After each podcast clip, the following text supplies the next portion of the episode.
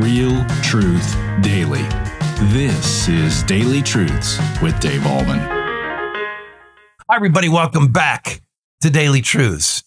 We pick up Matthew chapter 15, verse 22, and this is what it says. And behold, a Canaanite woman from that region came out and was crying, Have mercy on me, O Lord, son of David. We talked about that yesterday. My daughter is severely oppressed by a demon. Huh. Why is it that during Jesus' ministry, so many times people were possessed or oppressed by demons who came to him? Why is that?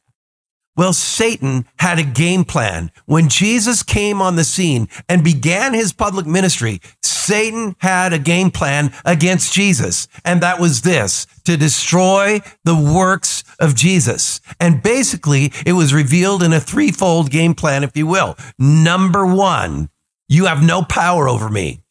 Basically, when these folks came to Jesus and were possessed by demons, the demons were basically saying, empowered by Satan, you have no power over me, right? You can't control me. You can't dictate what happens in my life. You can't throw me out. You have no power over me. Secondly, the second game plan of Satan through demons or Satan himself was go ahead and sin.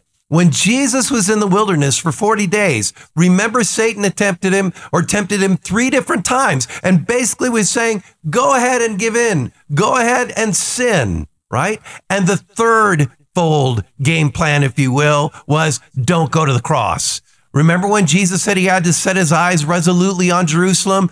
Peter said, Don't go there. They're going to kill you. And what did Jesus say? Get behind me. Not Peter, but Satan. You don't have the works of God in mind, but rather the works of the devil. When Jesus was in the Garden of Gethsemane, he sweat drops of blood, feeling oppression from the demons, feeling oppression from the evil one, because Satan did not want him to go to the cross. So, a threefold game plan by Satan. Number one, you have no power over me. Number two, uh, go ahead and give in to sin. Number three, don't go to the cross. But Jesus was victorious. Every time a demon person came to him, he cast it out. When Satan was tempting Jesus in the wilderness and tempting him to sin, what did Jesus do? He resisted that temptation. And when Jesus resolutely set his eyes on the cross and Satan tried to thwart him, what did he do? He pushed through the quitting points and he went to the cross and he died for our sins. So Satan was defeated. Christ is our conqueror. Christ is our victor. And now through the victory that Jesus rendered over Satan, he gives us that victory as well. In what ways? When temptation comes our way, we have the Holy Spirit's power to resist and go a different direction. He always provides a way of escape. When we're convicted of our sin and Satan accuses us that we're sinners too badly and we've made too many mistakes, we can point him to the finished work of Jesus and say, You're a defeated foe, and I stand forgiven in the eyes of God.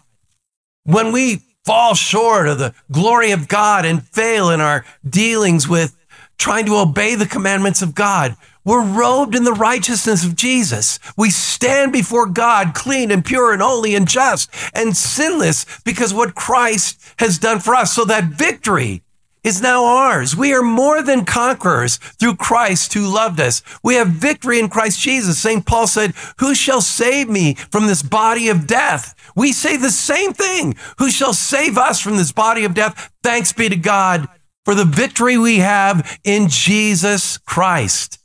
So the threefold powerful works of the devil. You have no power over me. Go ahead and sin and don't go to the cross. Jesus conquered the devil by casting out demons. He resisted temptation and went to the cross to die for sinners. And so Jesus is the ultimate victor. Jesus has destroyed the works of the devil, not only in his life, but in your life as well. And so bask in that. Rejoice in that. Celebrate that. Thank God for that. You are more than a victor, more than a conqueror through Jesus Christ who laid down his life for you and took it back so that in Christ you have power over the devil. You have forgiveness of sins and you're robed in the righteousness of our Savior Jesus. And that is today's daily truth. Have a great day in Jesus Christ. Thank you for tuning in to Daily Truths with Dave Ahlman. Pastor Dave Ahlman is the pastor of Mount Hope Church in Boulder, Colorado. If this ministry is blessing you, please consider supporting us by sharing this channel with a friend. You can also like, comment, subscribe, or leave a review.